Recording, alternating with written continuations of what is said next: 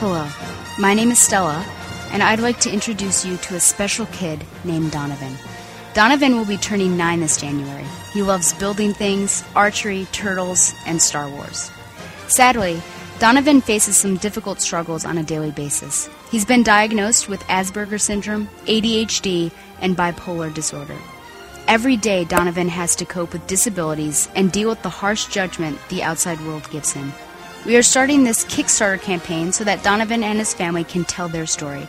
Together, they would like to write a book called Donovan and the Dark Side. It will educate people on the disabilities from the perspective of Donovan himself. He will talk about the ways his disabilities affect his everyday life in a simple way only a kid could. The book is called Donovan and the Dark Side because Donovan is a big Star Wars fan, and he has used his love for Star Wars as a great coping tool for his problems. One of the central themes in Star Wars is the struggle one faces to stay away from the dark side. Donovan relates to this in a big way. The Jedi fight anger to keep from turning to the dark side, and Donovan's disability causes him to constantly be fighting his own anger. He compares his fighting to regain calmness during his bipolar tantrums to a Jedi trying not to turn to the dark side. In the book, Donovan will talk about different ways kids can cope with their disabilities, with the lessons he learned from Star Wars, as well as other creative methods he's come up with. We are asking for $2,000 so we could do a print and a digital edition of the book.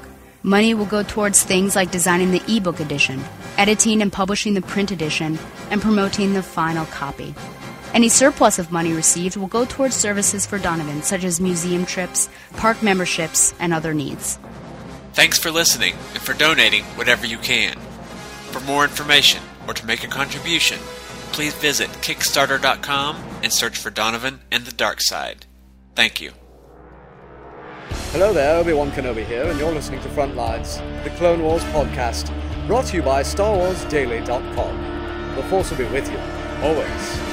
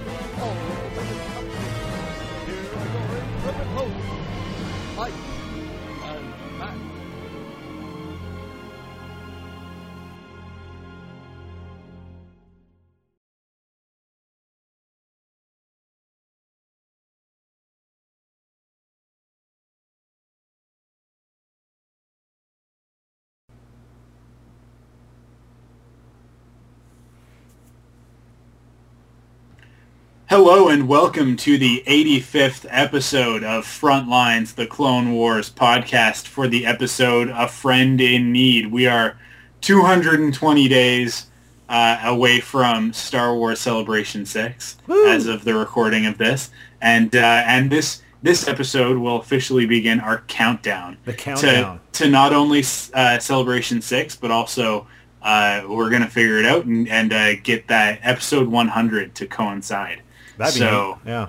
Uh, yeah, so it's a, it's the countdown to uh, to Celebration Six and episode 100 of Frontlines, the Clone Wars podcast. We only got 15 left, including this episode. So yes, I I am your host, Michael Cohen, as oh, always, yeah. and and uh, and along with me, you can hear is my co-host Matt Krinky. By the way, Clone Wars fans. Yeah, yeah, I think they know who we are at this point. Yes, I think Um, they do. If you're tuning in at episode 85 and you've never listened before, um, my favorite episode is Trespass, but that might change tonight.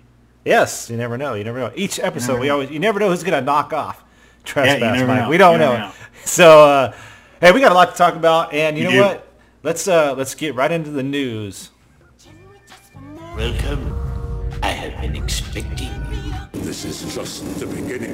This is where the fun begins. Join us or die. Our meeting was not a coincidence.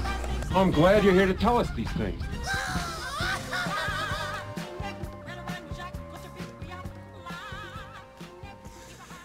And you know, Mike, I'm just a little tired because you know what? We've had a rough weekend with that Twitter uh, pod race, man. Are you sore from that? What's how a little bit, a little bit. Yeah, we uh, we kind of uh, fell into the, the position as uh, as I think James Arnold Taylor's uh, captains of the pit crew. At least I feel like I did.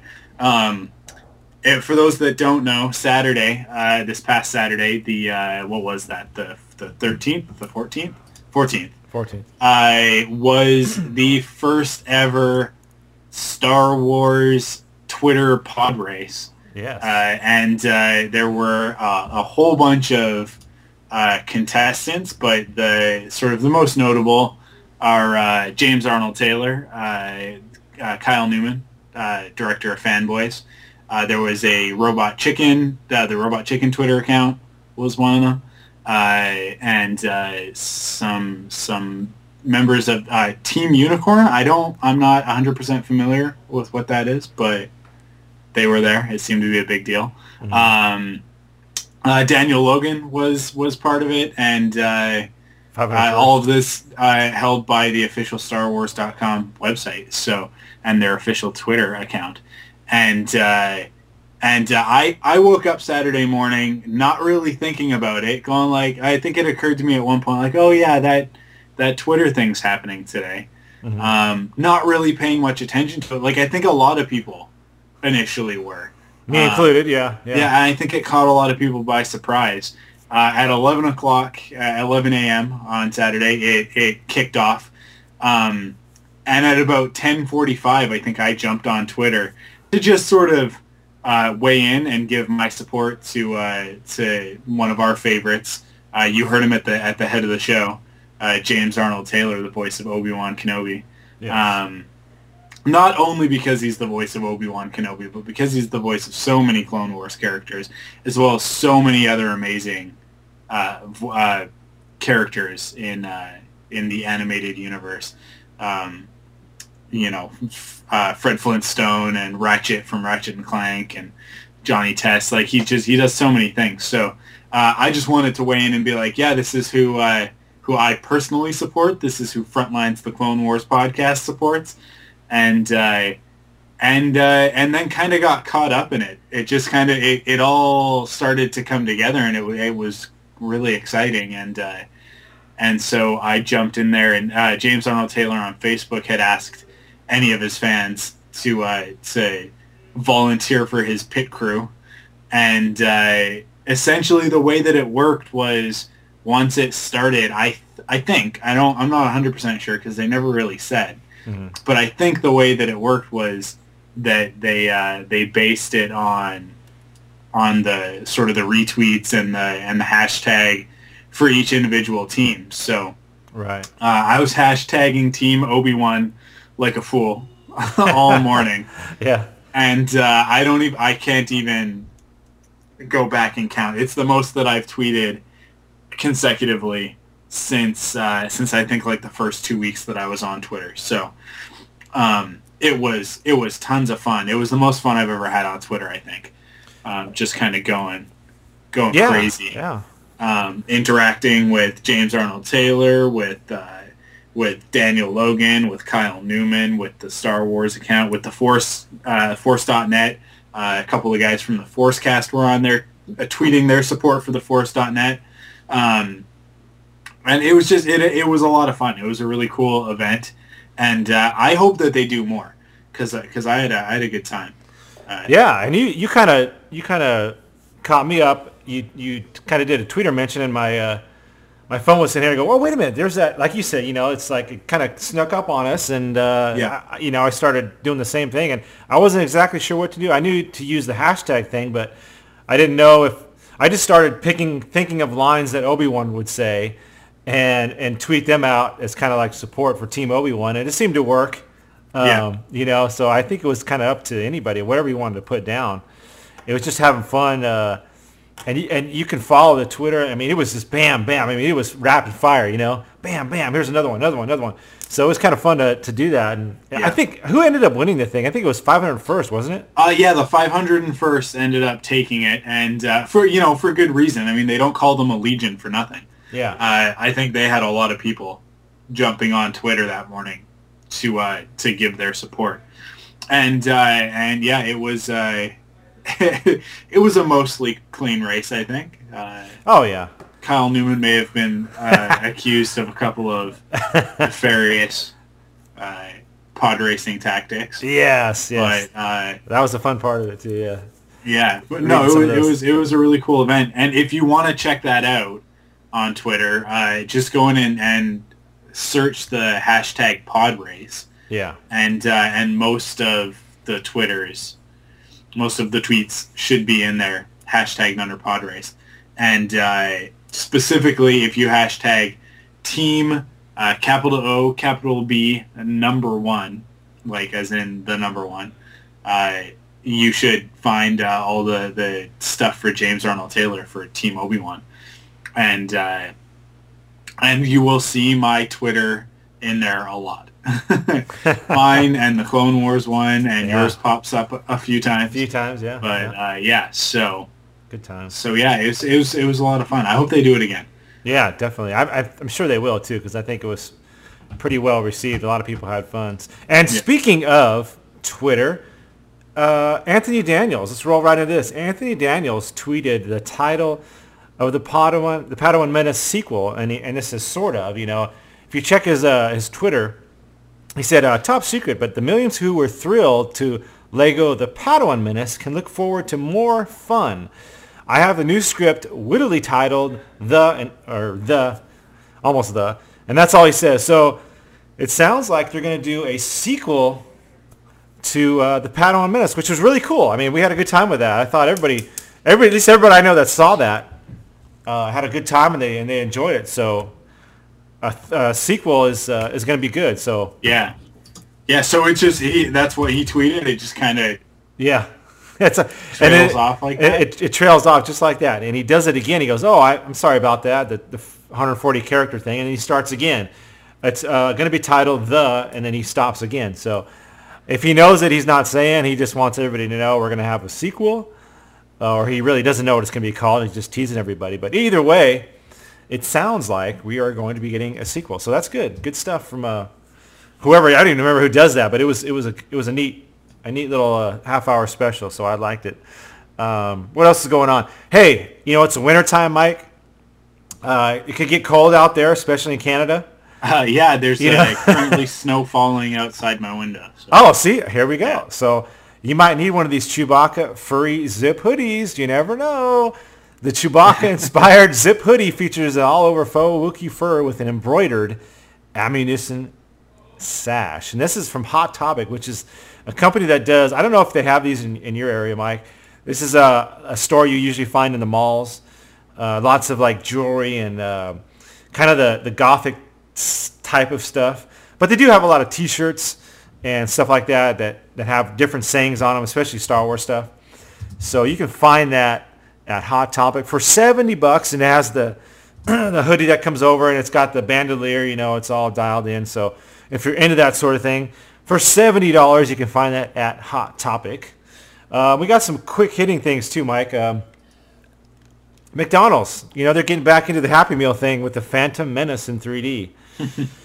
so uh, Isn't everybody? I know. You know what's funny is like it's it's like coming around again with the Phantom Menace and the the promotions. I mean, Pepsi's getting involved. Uh, I think uh, I want to say KFC's getting involved too. I, I could have sworn I saw something with them, but everybody's getting back into this whole thing, and and uh, they're going to be having some sort of uh, dish shooter or something like that. And uh, they're going to be with R2D2, Qui-Gon, Obi-Wan, Mace, Yoda, Maul, Sebulba, Anakin. So the, the- all the characters from the Phantom Menace. And you can actually go to the McDonald's website and to uh, Happy Meal. I think it's Happy Meal, McDonald'sHappyMeal.com or something like that.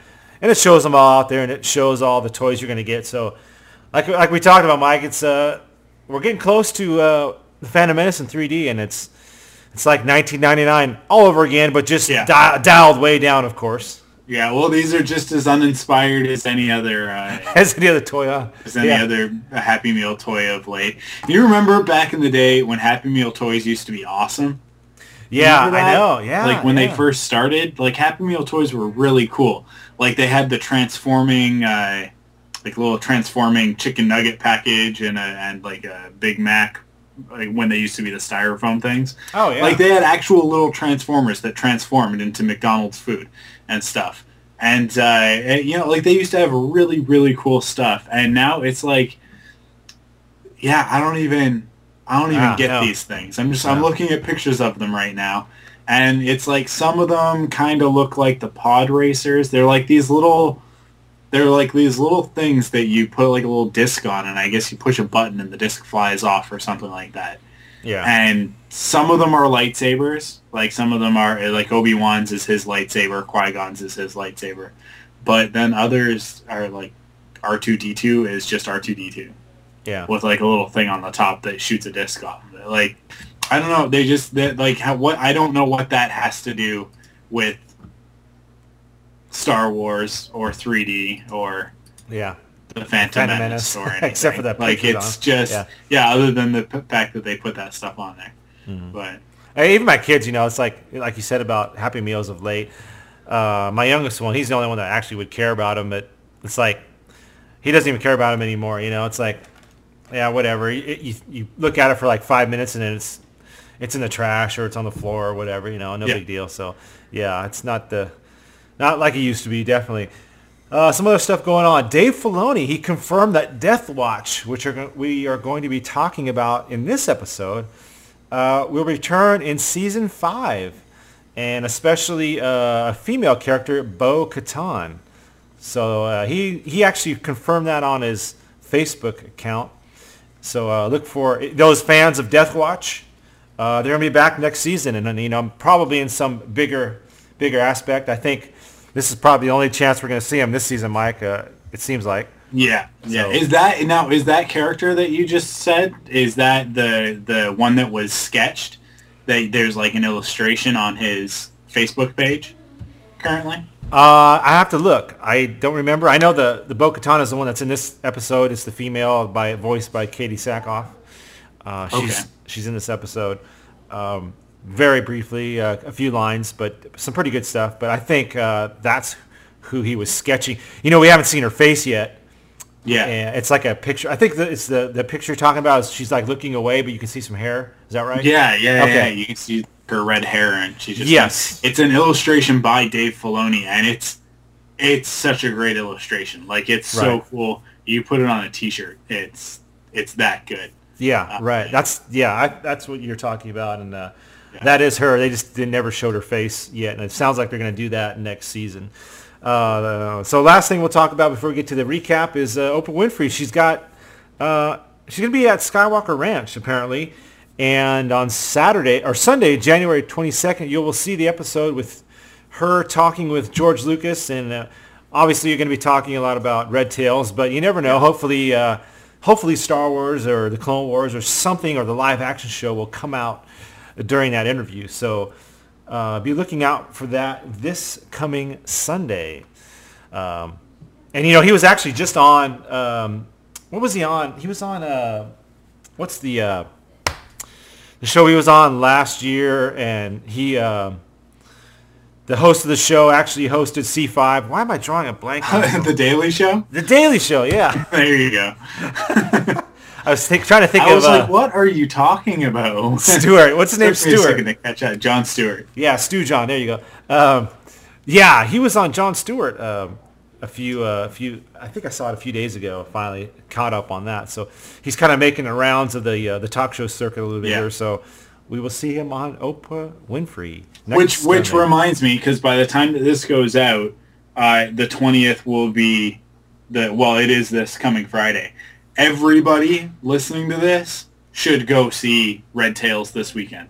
yeah, Um, just because, like, you know what, this is this is Lucas's first uh, produced movie uh, since you know, uh, well, I guess uh, that in Indiana Jones, but um, prior to the prequels. So uh, I think that we all need to get out there and support this movie, as particularly because of the, the content and uh, and the what the subject matter that the movie is about. I think that it deserves uh, all of our support, and uh, and it looks like a good movie to boot. So Yeah. uh, so I think that we should all get out there and uh, and check it out Yes. this weekend, so that those uh, those box office numbers are nice and high, and uh, you know actually go pay full price. Yeah. It's worth it. It looks Yeah. like a good movie, so I will more than likely see it this weekend, um, and then hopefully have a review for you guys. Oh, good, good, excellent, excellent. Yeah, go support that, and that hopefully that'll turn into some live action stuff. Hey, what do you know? but uh, let's talk about some Clone Wars, man. Let's get into the recap. A disturbance in the Force theory. Is it possible to learn this power? They, like me, believe him to be the chosen one. Times up. I sense there's something here. The army has assembled, Count Dooku. The Mon Calamari system must not fall into Separatist hands. All troops, battle stations! This isn't gonna be easy. We'll disintegrate for sure! Suck it up, Shiny. I will attack the Naboo.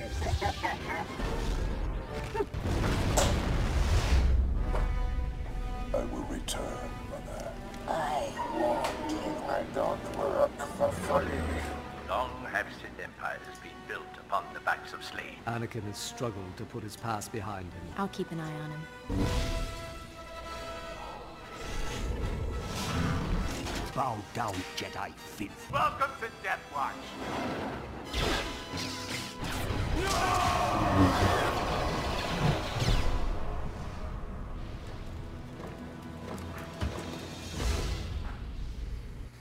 All right, let's kick off a friend in need, and this is uh, in an effort to end the Clone Wars.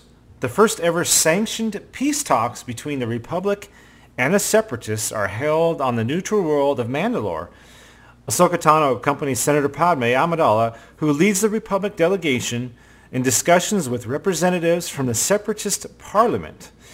Senator Voe Atell and the Confederacy demands the Republic recognize the Confederacy of Independent Systems as a legitimate state. Before Padme can answer, Lux Bonteri makes a dramatic entrance. And Mike, so here we are, we're on Mandalore, okay, and this is kind of interesting. The first ever sanctioned meeting between the Separatists and the Republic. Wow, this is the first I've ever ever heard of this. Like actual enemies getting a chance to, to talk it out, and they're going to the the more of Man- Mandalore. And it didn't dawn on me at first, but that Mandalore is a weapon-free world, so that kind of made sense there. And, and when I saw Ahsoka Yeah. running around, and later on, it kind of kind of all kind of came back to me. So. Um, but here's uh here's Lux, Mike, we talked about Lux last season, and we kind of had an inkling that he was going to return sometime in the future, and here he is back, and he's he's a little pissed off, Mike. He's uh he's looking for Dooku, and if, if we if you didn't remember, um, Mina Bonteri, she was on, I believe it was Hero on Both Sides, the, the episode she was on. She was part of the CIS, and she was an ad- admirer of Count Dooku. But uh, you know, remember her husband was uh, killed by the clones, um, and Bonteri was ultimately killed. Uh, in so much as you know, it was Dooku did it, not personally, if I remember right, but he's the one that orchestrated it. Yeah. So Lux finds out about this, and here he is. So um, anything, anything in this particular, anything that I missed there as far as the uh, kind of the backstory of, of Lux and Mina there? No, yeah, I think that's about it. And uh, interesting, like there's a lot of characters in this episode right off the get go, right in this in this one scene. Mhm. And uh, you know, Duchess Satine's there, but she doesn't have any lines. Right, right. uh, yeah. Padme's there. Um, Mon Mothma is there. Uh, Bail Organa is there, but he doesn't say anything. It's uh, it's it's a fairly full first five minutes of the episode, um, but we get get to the action pretty quick. This is actually I'm I'm just gonna come right out and say it right at the beginning. This is what these episodes should have been like last season. Mhm, Um, because this kind of harkens back to you know heroes on both sides and and uh, Yeah. uh, all of these. Oh man, just the you know the five or six uh, political intrigue episodes that made the middle portion of season three just drag on and on and on. Um, Yeah. this is an episode that encapsulates a lot of those ideas right off the bat, but then very quickly moves the story forward. And I feel like you know even this season with uh, with Darkness on Umbara and uh, you know the beginning of that arc, um, just have a couple of these stories where they really labor through these plot points and and just kind of it takes forever for the story itself to get going and that's not the case with With this one? with this episode Oh no. Yeah. we get we get into it pretty quick rather than having to sit through them actually debate you know whether or not the the republic and the confederacy are gonna you know lay down their arms and that sort of thing. Because you know like it, at the end of the day we know they're not. We know how this turns Oh, out. no. they Yeah. keep fighting until the end of the clone wars. So Yeah. um unlike last season where it was like oh are they going to? Won't they? Will they? What's going on? This is interesting blah blah blah. It's like no we know what's going to happen. There's no stakes here. It's not interesting. But we do have two characters in this episode that we don't know what's going to happen to them we have several characters actually in Right. Lux Bonteri, uh, Ahsoka Tano, and uh, well, we get the reintroduction of some uh, familiar bad guy faces Oh, later on in the episode. So, uh, so yeah, I don't. It's it's a it's an episode that's sort of full of actual stakes, which uh, it feels like the Clone Wars has been lacking a little bit as of Yes. Yes. Go ahead, Mike. Well, let's continue. Uh, Yes. All are surprised to see Lux, especially Ahsoka. Lux addresses the senators and accuses Count Dooku of murdering his mother. The separatist senators react with outrage and their security droids apprehend Lux and drag him away. Protocol dictates that this is strictly a Confederacy affair and the Republic cannot intervene on Lux's behalf, but Padme tells Ahsoka to follow discreetly and do what she can to help. Within the hold of the Separatist landing ship, the droids bring Lux before a hologram of Count Dooku. As Dooku transmits his signal, Lux secretly adjusts a device attached to his wrist. Dooku grows more, Dooku grows more annoyed with Lux's accusations and orders his droids to kill the young senator. Before the security droids can execute Lux, Ahsoka storms into the hold she is unarmed as per Mandalorian law, but she uses the Force to push the droids away. Ahsoka grabs his Lux's hands, hand, and they take off running. And at first I was wondering, you know, um, as far as Dooku, he must have had some kind of, of secret device listening into to those meetings or somebody was relaying information to him because those droids immediately take Lux and there's a hologram of Dooku. He's ready to kill him. Yeah. You know, Yeah. so he's watching everything. I mean, this guy knows everything that's going on, especially when it comes to the separatists, the CIS. He's he's he's he knows everything. He sees everything, and he's, he tries to stay abreast of what's going on everywhere. And uh, again, like I said earlier, I, I it didn't dawn on me until I saw Ahsoka run. I go, why didn't she just use her lightsabers? You know what's going Yeah. on? Oh, that's right. She's got to give those up as soon as they uh, as soon as they land on Mandalore. So um, I'll continue here. Pursued by commando droids, the young fugitives race aboard a docked Republic vessel. Senate guards hold off the droids while Ahsoka starts up the ship and blasts off into the skies. The peace negotiations have collapsed, and Ahsoka races towards Coruscant in hopes of granting Lux amnesty. Lux refuses the Republic's help. He pulls a blaster on Ahsoka, insisting he has a plan of his own. He has made contact with a group on Carlac that will help him seek vengeance on Dooku. Lux zaps Ahsoka unconscious and takes control of the ship. I can't go with you, Ahsoka. What? I told you I have a plan. Shooting me is not going to be part of it. What are you doing with a gun anyhow? You're not a fighter. I'm no longer a separatist either. I won't join the Republic. What other options do you have? There is a different way. I understand everything that you've been through. I understand you feel alone. But the Republic will help you. Like they helped my mother? I've already made contact with a group on Carlac who are noble and are allied with my cause. And what cause is that? To kill Dooku. The only one you're going to get killed is yourself. I'm sorry, but I'm taking you to Coruscant. Your plan hasn't exactly been well thought out, Lux. Without me, how did you think you were going to escape those droids? Like this. I'm sorry, Ahsoka. And you know, Mike, I have to mention too, uh, just before this, um, during the escape, he he tells he tries to tell Ahsoka, you know, I appreciate your help, but and this is as they were running to get to the ship before this particular uh, audio portion we just listened to. Yeah. Uh, he tells her, you know, I, I appreciate your help, but so he's actually trying not to take her along. He doesn't want her to get involved in this, and that's after the second time I watched it, I noticed that. So I don't think Lux, like I said, he didn't want to get involved, but because he has this plan of revenge, and, and this is going to cause a little bit of uh, trouble bringing Ahsoka along, but he has no choice now.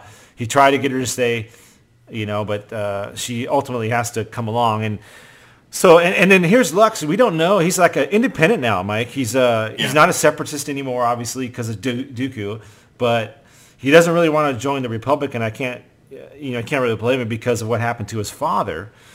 Uh, so he's just he basically he just wants Dooku. He's alone. He just he wants to get Dooku. That's the only thing on his mind, um, and that's what his sole purpose is. So Yeah.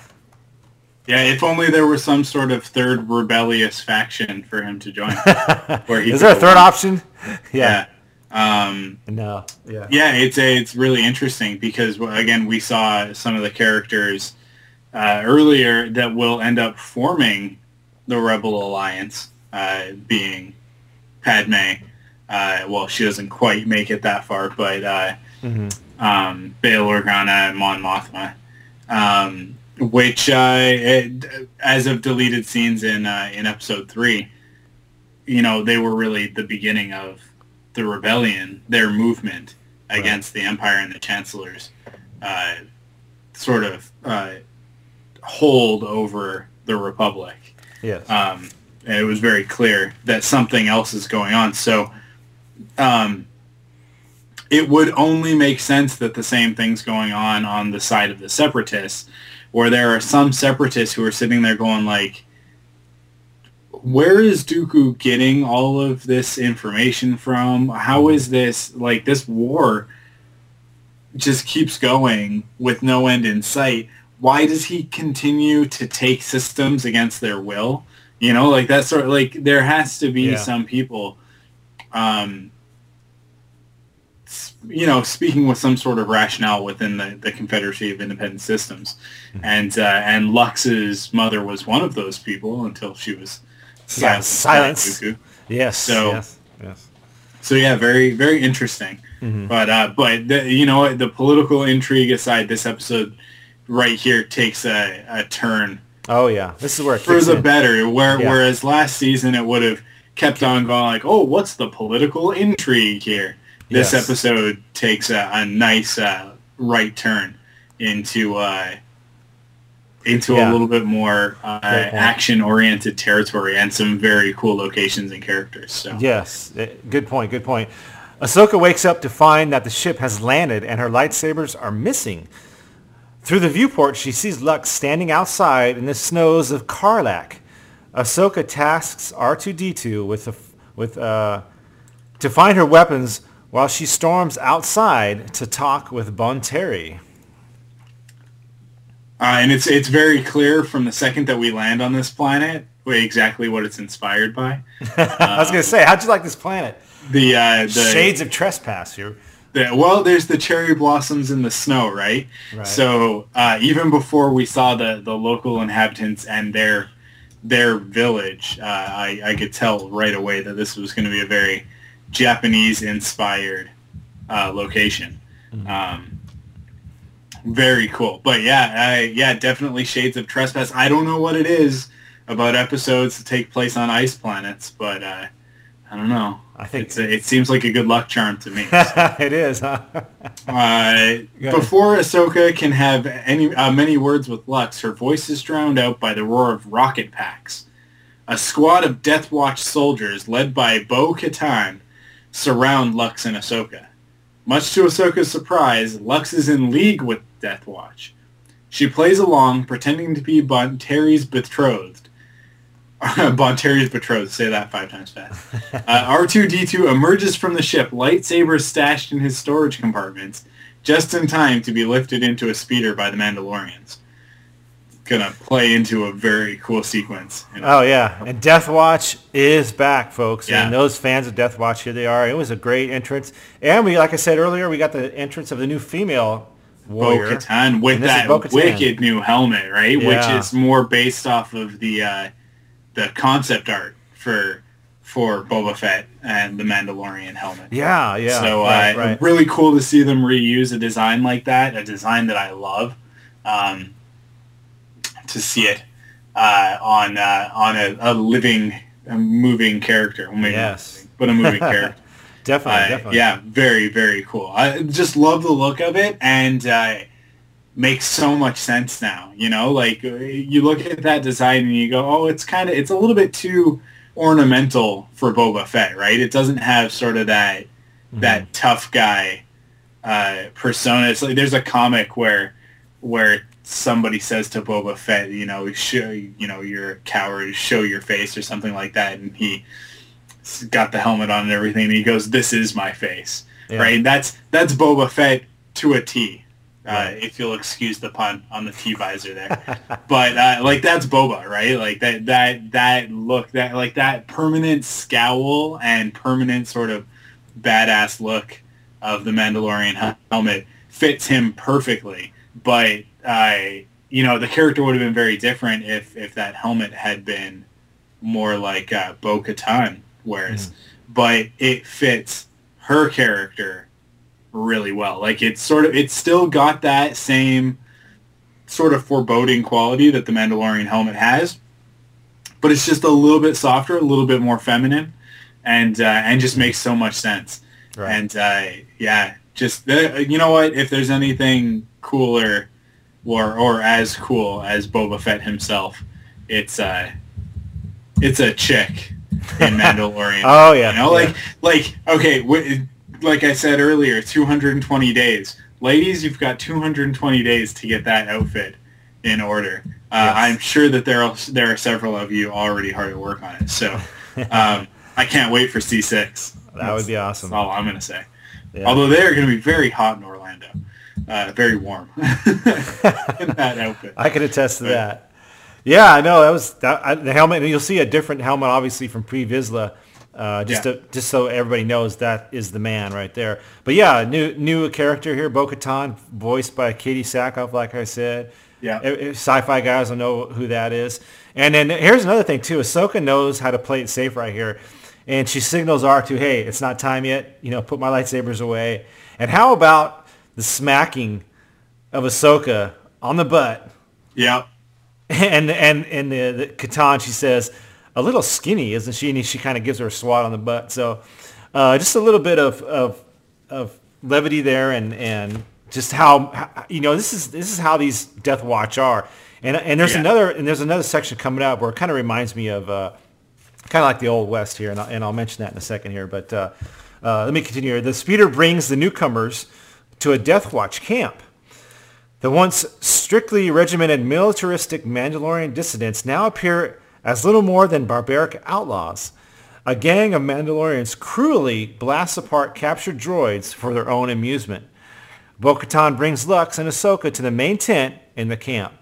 And here's what I'm talking about. You know, this it kind of reminded me of, say, uh, like an old western or something, like a cowboy Yeah. clan or or you know, there here, here's a group over here doing target practice, you know, and there's a meeting over here with the the big honchos. Um, you know, everybody's kind of bored, nothing really much going on. You know, hey, wenches, go make me some food, whatever. You know, it kind of gave you that vibe eh, with this whole Mandalorian crew. It's a kind of like an old west live. You know, they have their own code, obviously, and, Yeah. and that's how they live. So, Um, I like the way they did that. Yeah, definitely. Go ahead, Mike. Uh, Lux Lux reveals to Ahsoka that his wrist gadget is a holotrace device, uh, which can pin- pinpoint the source of any holographic transmission. He has used it to zero in on Dooku's whereabouts, a location he plans to turn over to Death Watch so they can assassinate the Separatist leader. Ahsoka warns Lux not to trust the murderous mercenaries. Uh, to silence her objections, as the Mandalorians enter the tent, Lux impulsively kisses Ahsoka, which uh, which I think that there's a there's probably some fans out there who are kind of like, oh, you know, is that going to happen in this episode?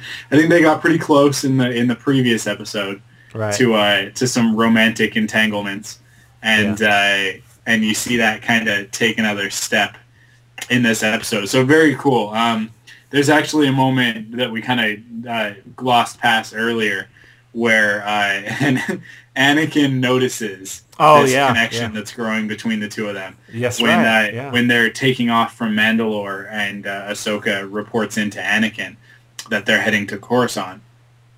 Um, Yeah. she kind of she kind of like really jumps to to his defense and is like, oh, we have to we have to grant Lux amnesty, and uh, and Anakin kind of has this look of like, oh, Mhm. there's a little bit more going on there than just you know this is the right thing to do. This is this is what she wants, right? Like it's a Right. it's a personal thing, but he's not about to uh, to look down on that. Uh, she probably learned it from him. No, that's a good point. I, I I remember watching that, and you're right. Yeah, that, in the hologram, they definitely make it known that Anakin kind of goes, "Huh?" You know, yeah, like, wait a kind minute. of I- gives her a look and then just lets it go. Yeah, exactly. So, and and and Lux's plan obviously worked here. And at first, I thought he was in the beginning of this. I thought he was trying to record Dooku just to play it back, but Yeah, that yeah. was actual device that uh, can trace hollow transmissions. So the, his plan worked. So uh, the Mandalorian leader Pre Vizsla dismisses Ahsoka and confronts Lux in a private in private, demanding to know Dooku's location. Vizsla wants revenge on the Separatist leader for abandoning the Death Watch on the eve of their takeover of Mandalore. Convinced that Vizsla wants Dooku dead just as badly as he does, Lux hands over the holotrace device. The Mandalorians shove R2-D2 into a tent converted into a droid storage area. The Mercs order the astromech to repair their damaged combat droids so they can be blasted again. This is a really creepy scene. Yeah. With sort of like the half-dead droids all sort of shuffling towards R2-D2, uh, all asking to be repaired. Yeah, It kind of reminded me of uh, it reminded me of Toy Story when uh, Yeah, yeah. They get that too. Yeah, I don't.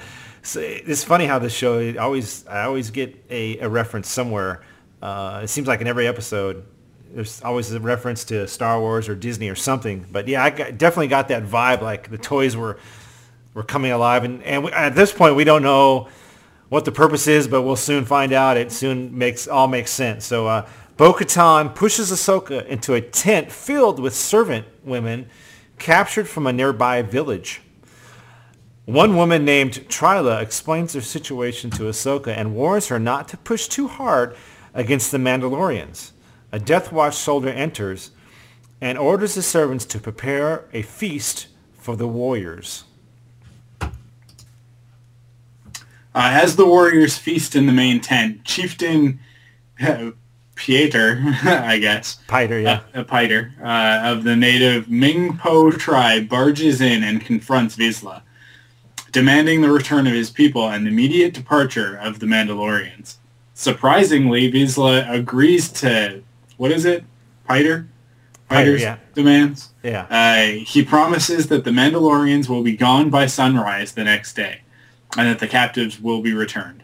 Lux sees this as a mark of honor among the Death Watch, but Ahsoka is not convinced. Vizsla! Chieftain Piter, I don't remember summoning you. You have taken our women, stolen our food, and threatened us for too long. It's brave for you to come here with such bold words. You are no longer welcome here. Well, if our presence here isn't welcome, we'll make ready to leave. And you'll return our people to us? Yes. Sunrise tomorrow. You have my word. Very well. We'll be waiting.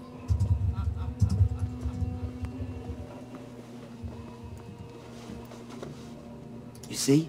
They're not the butchers you make them out to be.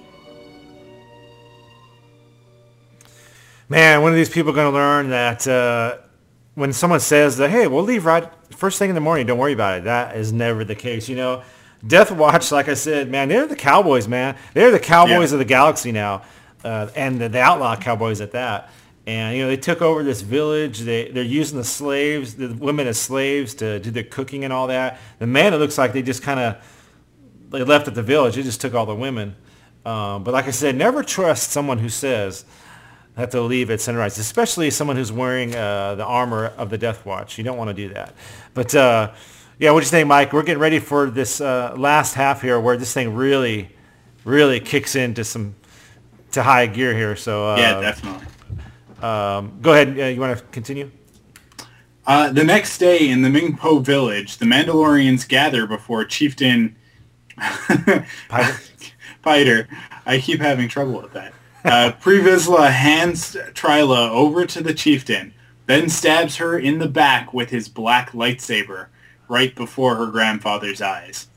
Vizsla orders his warriors to kill the natives and burn the village to the ground. Lux is horrifi- horrified as Vizsla chuckles and welcomes him to Death Watch.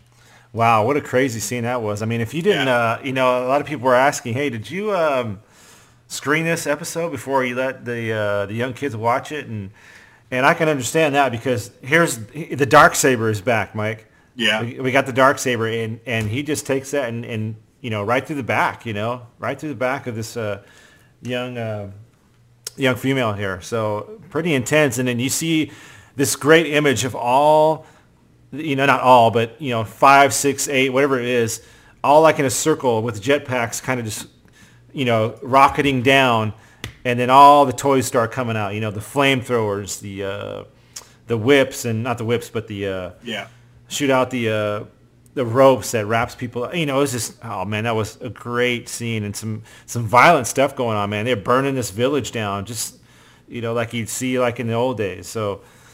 Uh, really, really ramped up this episode from here on out. Uh, Ahsoka can stand no more Although she is unarmed, she kicks several Death Watch troopers to the ground. The warriors gang up on her, wrapping her limbs in her cables and rendering her helpless. Vizsla orders Ahsoka dragged back to camp. Uh, this is that's the moment. Oh no, wait, that's not the moment yet. No, the good stuff happens when they get back to camp, right? Oh yeah, yeah. Uh, R2-D2 finishes repairing the damaged droids just as Vizsla and his warriors drag Ahsoka into the camp. Out of gra- gratitude, the droids offer to help R2 rescue his friends. And as soon as that, as soon as that um, particular part of the episode, right when I see R2 and he fixes all the droids, it immediately snapped in my head. I go, oh, okay, I know what's going to happen. You know, he's gonna he's gonna be using these droids to uh, help with the escape because there's no one else there. I mean, there's no way to get any contact with uh, with help. You know, it's up to Ahsoka and R2 and Lux and, and the rest of these droids. So we'll see how that plays out. In the main tent, Vizsla expresses his disappointment in Lux for allying, allying himself with a Jedi. He promises that Lux will still get his revenge against Dooku, but Vizsla also seeks revenge against the Jedi for defeating the Mandalorian warriors of old. He ignites his saber, ready to execute Ahsoka. Suddenly, R2-D2 noisily rolls into the tent, distracting the Mandalorians with all his extended tools and gadgets. He cuts Ahsoka's bonds and returns her lightsabers. Ahsoka ignites them, beheads four of her captors, and duels with Vizsla, clashing her lightsabers against his black blade. As the fight spills outside, the Mandalorians find themselves attacked by refurbished battle droids prepared by R2. Now, this is one of the top five moments in all of Clone Wars so far. Fantastic where, scene, yeah. Oh, Ahsoka, she gets the lightsabers and just, she just like bursts into this spin with the lightsabers as they ignite. Uh, not only cutting out of the the ropes that have got her entangled, but also just slicing four Mandalorians' heads right off. Yeah, right at fantastic. that. It's that faulty neck joint. I keep telling people there's a Yes. key flaw with Mandalorians, and it's that neck joint. It's really susceptible to lightsaber cuts. Amazing Um, we did figure that out early. Yeah, definitely. Yeah, yeah. It's uh, it's funny because it just it just keeps happening. You know? That's why that's why Boba Fett doesn't die in the Sarlacc, right? If Lucas cut his head off with a lightsaber, he wouldn't uh, survive. but that's right. the only way that you know that a Mandalorian's been dealt with. I think. I think it's it's kind of like you know dealing with like a I don't know like a like a vampire or a werewolf or something like that. You know, like it, they like Mandalorians have the, these rules. it's Yeah. not dead until you cut the head off. Yeah. No, I, I enjoyed this, especially that beginning where she she beheads the four all in one, you know, giant, you know, jump and twist. I mean, wow! Yeah. I was like, woo! This is getting, and, and to see the the dark saber against the lightsaber in action again. Uh, I remember watching that with when he fought Obi Wan, and, and the sound of the the dark saber is always Yeah. is always something I I liked. Um, definitely. Really ramped up here. I loved it. Ahsoka, we'll continue here. Ahsoka leaps over Vizsla and cuts through his rocket pack. He detaches it and drops it to the ground just before it explodes, knocking him to the ground. Ahsoka, R2, and Lux flee aboard a land speeder, but Bo-Katan and two other Mandalorian warriors give chase. Katan and Ahsoka brawl atop the speeder, but the young Padawan is able to kick the agile warrior off the vehicle. And again, you know, this whole this whole scene ending with this uh, last battle with Bo-Katan. Uh, great action. Pre-Vizsla, Ahsoka, great sound mix, you know. Uh, They had some of that choral uh, music going in with the with the soundtrack there. I love that part of it too. Uh, to give it to give it kind of a little bit more weight to it. Um, a- and again, the dark saber, watching that in action, uh, Vizsla, Bo-Katan, the jetpacks. I mean, wow! I love you know I didn't think I I loved the Death Watch so much, but seeing them in action like that, uh, like we did with Obi Wan, man, fantastic! Great, great uh, end to that little battle there. So, uh, you want to finish it up, Mike? Yeah. Uh, after losing their pursuers, Ahsoka, Lux, and R2 board their ship and leave Carlac, bound for Coruscant. Rather than return to the capital, Lux boards the ship's escape shuttle. He is determined to follow his own path, even if it means leaving Ahsoka behind. She tries to convince him otherwise, and he admits that they make a good team. He assures Ahsoka that they will meet again before blasting off to find his own destiny. What do you mean the escape pod has been activated? Lux, R2, the ship is yours.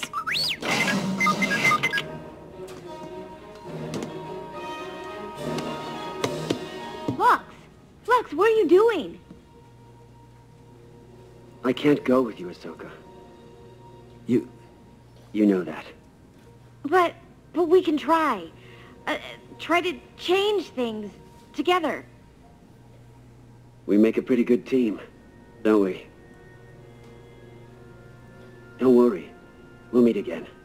I promise.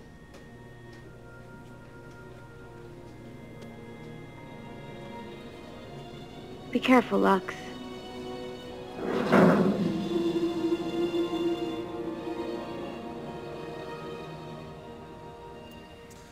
And you know what I have to say too about this is it it kind of reminded me of Anakin and Padme there for a minute, uh, just the way they were talking. But I I had to play that because this is an important scene at the very end where you know it's it's obvious that these two there's something more there. You know, you can tell it's obvious. It's right there. It's in front of your face. I mean, they're talking about it. Hey, I, you know, I'm going to come back and I'm going to find you again. And, and you can see Ahsoka. She has this look on her face like, you know, I, I don't want him to go, um, but she lets him go out. You know, he, there's no other, there's no choice. But Yeah. but uh, important scene there because you're seeing the the beginnings of of Ahsoka maybe falling down a similar path as Anakin's doing uh, with attachment. Well, this might be our uh, our hint towards uh, Ahsoka's, uh, Yeah, to where she you know, the, up, huh? the the conclusion of her story. Yeah. Mhm, so, right. um, I mean that, that that it seems like they might be sort of giving themselves an option of how to write that character Mhm. uh, out of Star Wars, not necessarily out of Star Wars, but out of the uh, sort of the main confluence of events, uh, so that she's not directly involved anymore. Right. Because you know it, it's really clear that Lux has no place in the Republic No. uh, or the or the separatists or or with the separatists. So uh, where does that leave them? You know. Um, so so even once uh, the Republic becomes the Empire, I mean that's that's all the more reason to uh, to not want to be associated. Um, so you know when when that happens, it's understandable that Ahsoka would you know maybe go with him uh, to uh, to to be you know you know to separate herself and distance herself from the Republic and the Empire. Right. Um, right. Just kind of go off and be like a Cut Lawquane and like the deserter. Just go find Yeah, a planet exactly. and just and just live out the rest of. Uh, yeah, definitely. Interesting. Yeah. yeah. You never know what what the, what this may point to in the future. So yeah, that's a good point. Good point. Uh, but yeah, what do you think? You know, as a one-off episode, like you said earlier, I think it it worked because it it set up something politically, but it got right to the action. You know, right away. It's just let's jump into the Death Watch, and this is what's going on. So uh, I, I really enjoyed it. I love seeing the Death Watch again, the Dark Saber in action, some some great action, good sound mix. Um, you know, it just it had everything. Yeah. And it even had a snowy planet like Trespass. How can you not like that? Come on. yeah, no, it was definitely it was. This is this is one of my uh, it's one of my top episodes. Yeah, cool. It's gonna be up there. So yeah, I really enjoyed it. Cool. So that's uh that was the one up episode, a friend in need. And you know what? Let's get right into the Facebook post of the week. Wait a minute, play back the entire message. Where are those transmissions you intercepted? He is carrying a message from an Obi-Wan Kenobi. I was beginning to wonder if you'd got my message. I saw part of the message. You... I simply found it. Okay, Mike, the Facebook post comes from JC. We all know JC, uh, big uh, contributor to the show. He says, so here's a topic for discussion. You just met someone who hasn't watched the Clone Wars and is hesitant to get into it. What 10 episode story arcs do you give them to watch to get them hooked? And, you know, I've actually been not necessarily not put in this exact uh, scenario, but I've had had Star Wars fans go, you know, I really haven't watched the Clone Wars, and and you know, I was even in the same spot myself years ago. I, you know, I had I had DVR the first like six seven episodes before I even started watching it because I didn't know what to expect. I was like, oh, cartoon, whatever, you know, I'll, I'll get to it. But you know, as as someone who's maybe new or doesn't know or or just wasn't sure about whether they should try it or not, you know, ten episodes, it's that's quite a few. You know, I would I would have to mention right off the bat um, the Savage Opress arc, uh, especially the ending on where you get.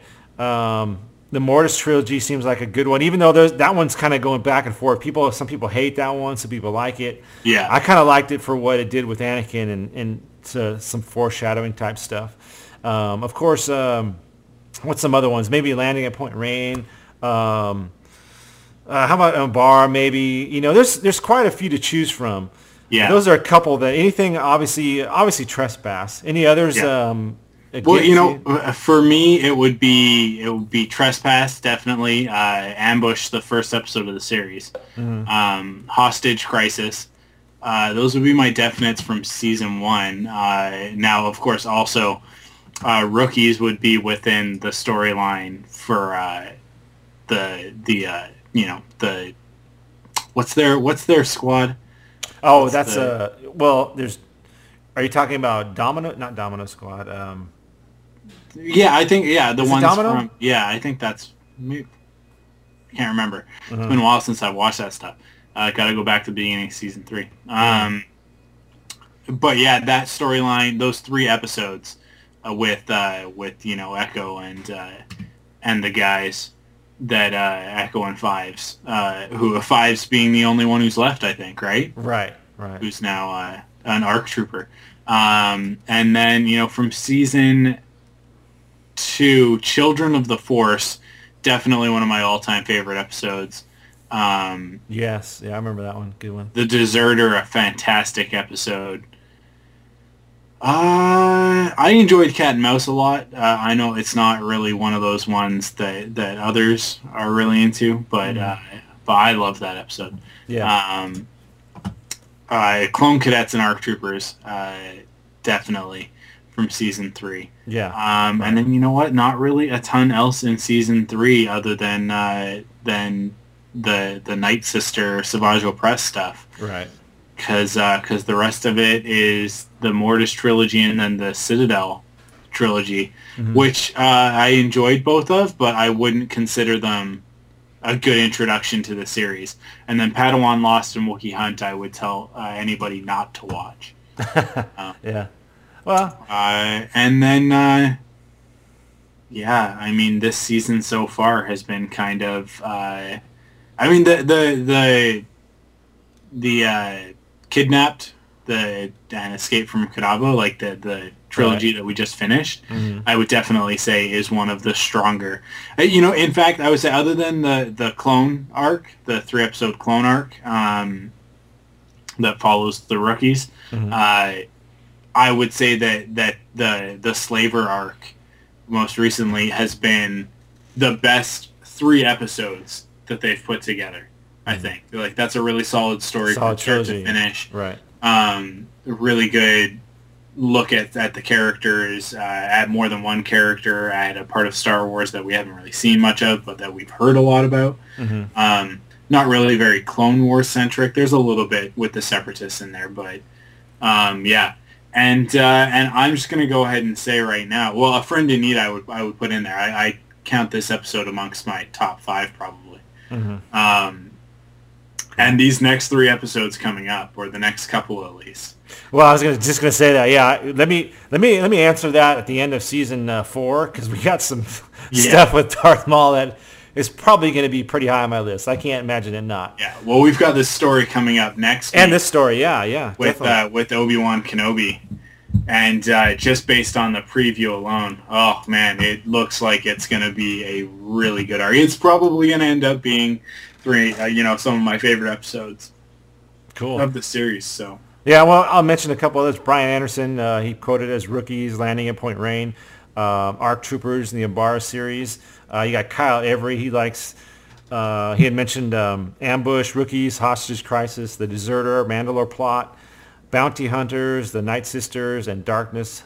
Oh, how could I forget Bounty Hunters in there? Bounty Yeah, Hunters Bounty is Hunters. such a great episode. Yeah. Tim Garassi, uh, he would go with the Umbara arc, Rookies, Mortis, Night Sisters, uh, the Night Sisters trilogy. Uh, what else we got down here? Uh, Jason Boyd Hunt, Ryloth trilogy he likes. Lair of Grievous, Night Sisters trilogy, Hostage Crisis, Weapons Factory, Darkness on Umbara is one of some of his favorites. And Adam Do- we got Adam Doty here. He likes Trespass, Ryloth trilogy, the season three finale, Weapons Factory, Brain Invaders, and the Death Watch arc. So just a couple of our uh, face f- faithful Facebook uh, posters in there helping us out. Uh, great post by uh, James. I'm sorry, J- JC. Always come up with some good topics for discussion. So, but Mike, you just talked about uh, next week episode. Let's let's talk about that right now, huh? What's coming up next week? It's called Deception, and it's uh, well. Before we take a listen, it says uh, when the Jedi learn of the Separatist plot to kill, to kidnap Chancellor Palpatine, one of them must go deep undercover as a hardened criminal to extract information from the conspirators. Hello there, bounty hunters. We don't need their scum. One bounty hunter in particular is trying to make a name for himself in the worst way possible. I killed Obi-Wan Kenobi. Who is Rako Hardeen? And more importantly, how can anyone stop him? This is for Obi-Wan. Watch the special four-part event of Star Wars The Clone Wars next Friday at 8, 7 Central. And go online now to see a sneak peek. Whoa, what's going on, Mike? Killing Obi-Wan Kenobi, four-part arc? What in the heck? Man, this Four-part arc. Did you hear that? Four-part arc. Wow. Four parts. Is that right? One, two, three, four episodes. Wow. And then uh, wow, you know what? I think that's going to take us clear into uh, into the the Darth Maul arc. Yeah. I would bet you anything if this is going to be a four part arc, this next one's going to be a four part arc as well. Somebody at Lucasfilm, I hope you're listening to this episode because I am very upset with you. Why did I not get to see this in the theater? Yeah. Wow. I want to see this four part arc in the theater as one movie. Yes. Just like Right they did with the. Night Sisters, right? Yeah, Yeah. yeah. Uh, they need to do that every season. That was such a great experience last year. Oh, it was Uh, fantastic. You know, yeah. I you know I just went to a movie theater inside. You actually got to go. Oh, it was uh, wow. You know, hang out. With it doesn't get any better than that. yeah, yeah, it doesn't. Yeah, yeah. Uh, but geez, I tell you, But yeah, this is going to be uh, this, the next few weeks are going to be pretty good. I think season four might uh, might take it as one of the best seasons. So Yeah, definitely. And and I did actually watch the preview at cartoonnetwork.com. You can go there now and or go there and check it out. And it's just basically a minute long of this there's a funeral and we don't know who's under the casket or who's in the casket, who's under the sheet because it's Yeah. covered up. But uh, you see Anakin and a lot of council members in their cloaks with the hoods on. Uh, great look. Obi-Wan or uh, Anakin is thoroughly pissed off, I can say. And uh, well, wow. and there's somebody there's somebody really specific there that Hmm. gives you a hint of who is underneath that uh, that that cloth. Because Duchess Satine is actually at the funeral. there, Yeah. standing next to Ahsoka, I think. So uh, that kind of gives you the hint of who Yes. is supposedly uh, dead. So Yeah, but, this would be mean, interesting. Obviously, that's not the case, but we're going to see how this all plays out starting next week, and I guess going through uh, all the most of the way through February. Yeah, I think so. Yeah. Good stuff, man. I can't wait for this. This is going to be fun. But that's going to do it for this week, though, Mike. Yeah, that's it for us. Uh, thank you guys for listening. As always, you can check us out online at www.clonewarspodcast.com. You can uh, check us out on Twitter as well. Our username over there is Clone Wars. So That's twitter.com slash Clone Wars. Or you can just simply tweet us at Clone Wars. You can also tweet me uh, at Arkwulf. That's A-R-K-W-U-L-F. And uh, you can tweet Matt at The Crankster. Yes. Uh, so you can uh, you can get in direct contact with us that way, and uh, you can also send us some email, uh, Mike at CloneWarsPodcast.com and Matt at CloneWarsPodcast.com. But you know what? I shudder to say that email is becoming outdated. I think so. It's the, it's the least efficient way to get in contact with someone.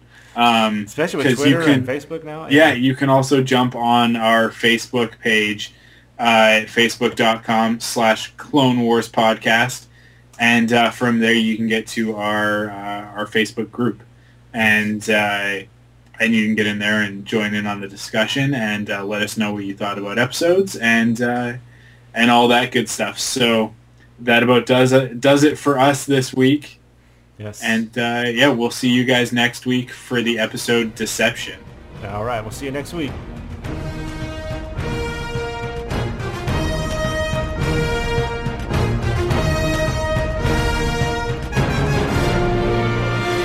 Well, another close to another wonderful show.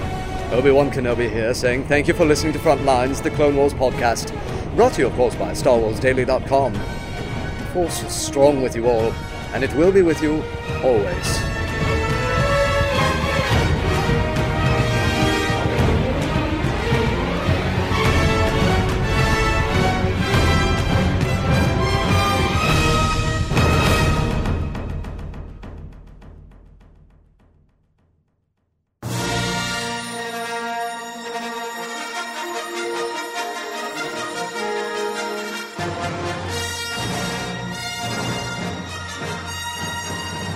Hello, my name is Stella, and I'd like to introduce you to a special kid named Donovan. Donovan will be turning nine this January. He loves building things, archery, turtles, and Star Wars. Sadly, Donovan faces some difficult struggles on a daily basis. He's been diagnosed with Asperger syndrome, ADHD, and bipolar disorder. Every day, Donovan has to cope with disabilities and deal with the harsh judgment the outside world gives him. We are starting this Kickstarter campaign so that Donovan and his family can tell their story. Together, they would like to write a book called Donovan and the Dark Side. It will educate people on the disabilities from the perspective of Donovan himself. He will talk about the ways his disabilities affect his everyday life in a simple way only a kid could. The book is called Donovan and the Dark Side because Donovan is a big Star Wars fan, and he has used his love for Star Wars as a great coping tool for his problems. One of the central themes in Star Wars is the struggle one faces to stay away from the dark side. Donovan relates to this in a big way. The Jedi fight anger to keep from turning to the dark side, and Donovan's disability causes him to constantly be fighting his own anger. He compares his fighting to regain calmness during his bipolar tantrums to a Jedi trying not to turn to the dark side. In the book, Donovan will talk about different ways kids can cope with their disabilities, with the lessons he learned from Star Wars, as well as other creative methods he's come up with. We are asking for $2,000 so we could do a print and a digital edition of the book. Money will go towards things like designing the ebook edition, editing and publishing the print edition, and promoting the final copy. Any surplus of money received will go towards services for Donovan, such as museum trips, park memberships, and other needs. Thanks for listening and for donating whatever you can. For more information or to make a contribution, please visit Kickstarter.com and search for Donovan and the Dark Side. Thank you.